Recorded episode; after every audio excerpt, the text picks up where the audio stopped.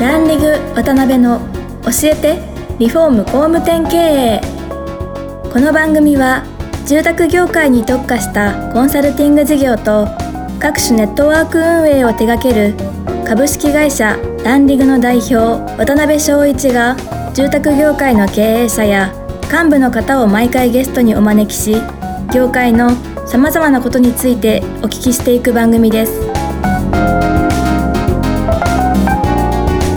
この番組は建築業界に特化したホームページ制作会社アババイ。リフォーム事業のためのネットワーク戦力。住宅会社のブランディングを支援するルームクリップ公認家づくりパートナーの提供でお送りします。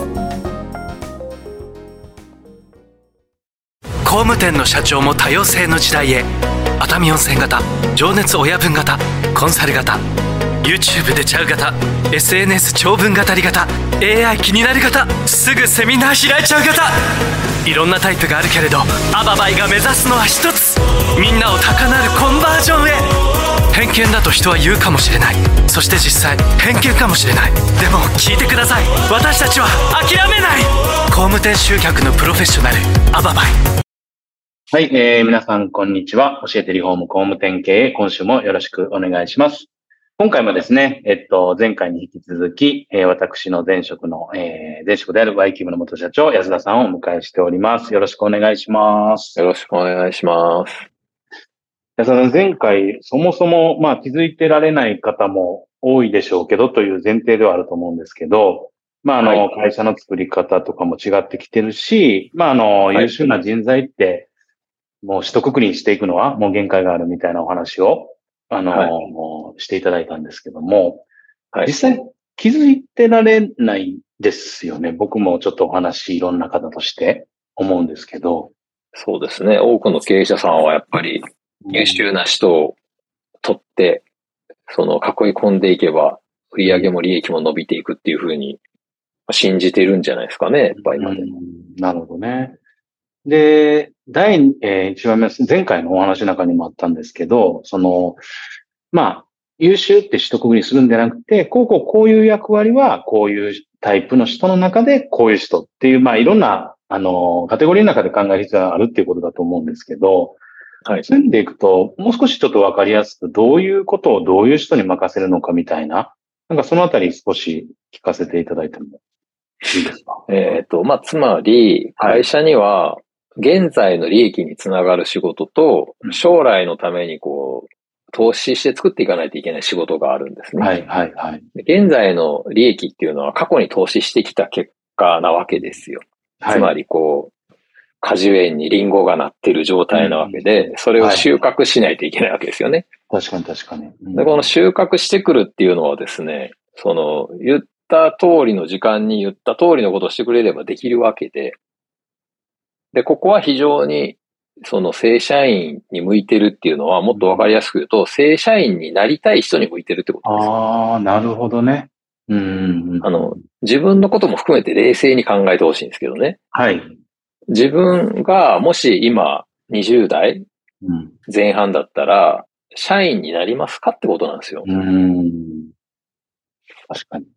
だから、その、今やっぱりね、超安定志向なんで、社員になりたい人っていうのは。うん、うん、うん、うん。まあやっぱり、いろんな会社ね、転々としてるとはいえ、やっぱりね、若い子にインタビューすると、うんできれば、やっぱり、その、死ぬまでずっと働きたいわけですよ、同じ会社で。うん、うん、うん。だけど、このままだったらこの会社でいらなくなるんじゃないかとかね、この会社で仕事なくなるんじゃないかとか、会社自体なくなるんじゃないかとか、いろいろ不安だから迷ってるわけで。はい。だからそこを約束してあげた方がいいと思うんですよ。ああ、なるほど。給料はこれ以上出せないけど、絶対クビにしないし、うん。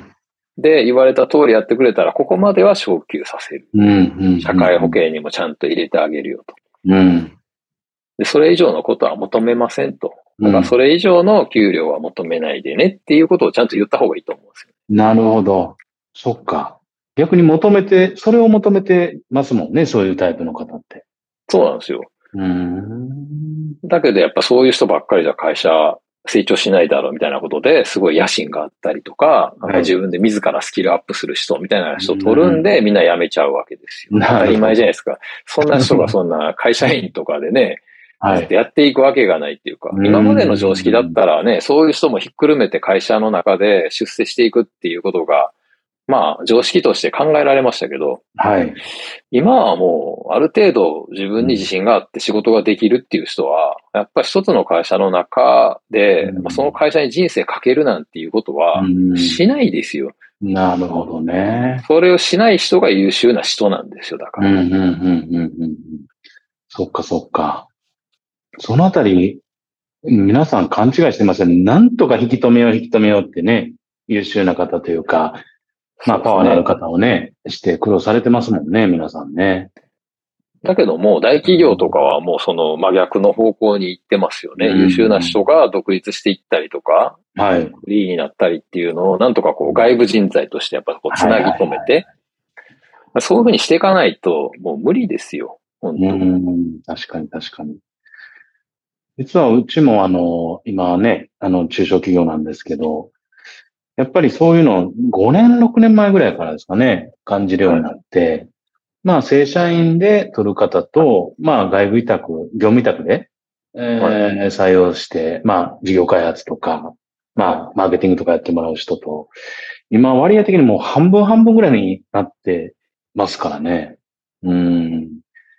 そう。だからそういうまあ流れ会事業内容によると思いますけどね。はいはいはいさんだったらもっと外部人材比率高くてもいいと思いますけどああ、ね。逆にそうですね。確かに。うん。そうなんですよ。普通のでも中小企業は、やっぱ現場で稼いでくるんで、そうですね。つまりか過去の売上計上をこなしていくっていうことで利益を出していくので、うんやっぱりそこに8割9割ぐらいの人材が必要だと思いますけどね。確かに確かに。うん。商品開発とか新しい売り方とか新しい事業ってそんな頻繁に出てこないんで、うん、確かに。うん。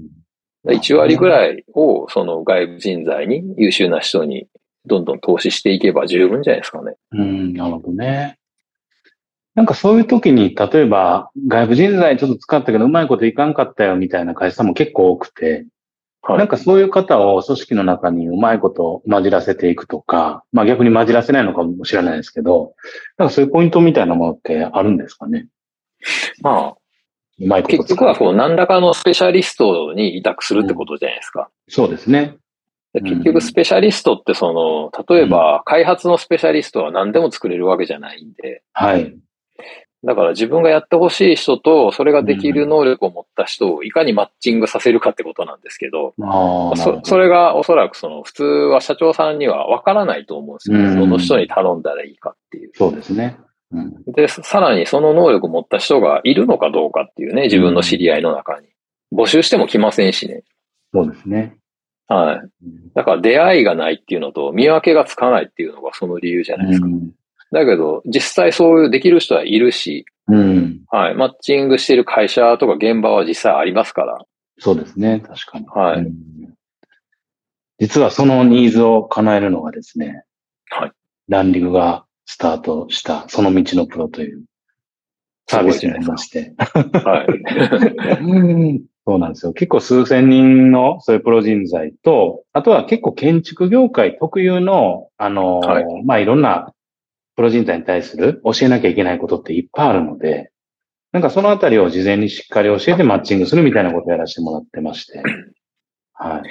あの、将来的にどうなるかわかんないですけど、うん今段階でそういうスペシャリストとマッチングさせるシステムっていっぱいできてるんですね。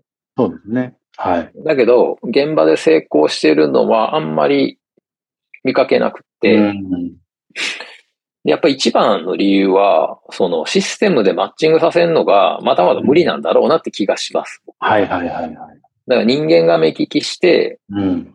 丁寧にやっていくしかないんじゃないのかなっていう。だからランディングさんがそこをね、間に人間が入ってやるんだったら、うん。僕はうまくいく可能性あると思いますけど、うんうんただ、そのね、人間がやるんで、ものすごいスケールしたいっていうんだったらなかなか難しいかもしれないですけど。うんうんうん。はいまあ、そこのシステムがもしかしたら将来的にはできるのかもしれないですけど、うん。現段階ではやっぱりそういうなんか、単なるそのプラットフォーム作ってもうまくマッチングはしてないですね。うん、なるほどね。やっぱりそうですか。他でもお話聞かれても。はい。うん。しかもあの、なんか初めてそういう外部人材の活用とかにチャレンジして、はいうまいこといかなかったらもう、あ、もう外部人材あかんわで、結構閉ざされてる会社さんが多くて、はいはいなんか逆にもったいないし、多分それじゃね、厳しいなとは思うんですけどね。うん。もったいないっていうのは、その外部に発注して仕事が仮にできないとするじゃないですか。はい。で、それでもったいない金額ってたかが知れてるんですよね。うーん、なるほど。そんな1000万、2000万かけて何もできないってこと多分ないと思うんですよ。もっと早く見切りつけるんで。確かに。まあ、せせいぜい、まあ、300万とか400万ぐらいだと思うんですね。うんうんうんうんでも何が無駄かっていうと、僕から見てると、その、はい今抱えてる社員に何かをやらそうっていうね、例えばはい SNS やらすとか、集客やらすとか、事業開発させるとかっていうね。で結果何も起こらないじゃないですか。そこにかけてる人件費がどのぐらいかかってるかちゃんと計算した方がいいですよと思いますよ。うんなんではるかに。あ 圧倒的にそっちの方が多いですよ。うん捨ててるお金でいくと。なんでそこに行っちゃうんですかね有効活用しようって思っちゃうんですかね経営者としては。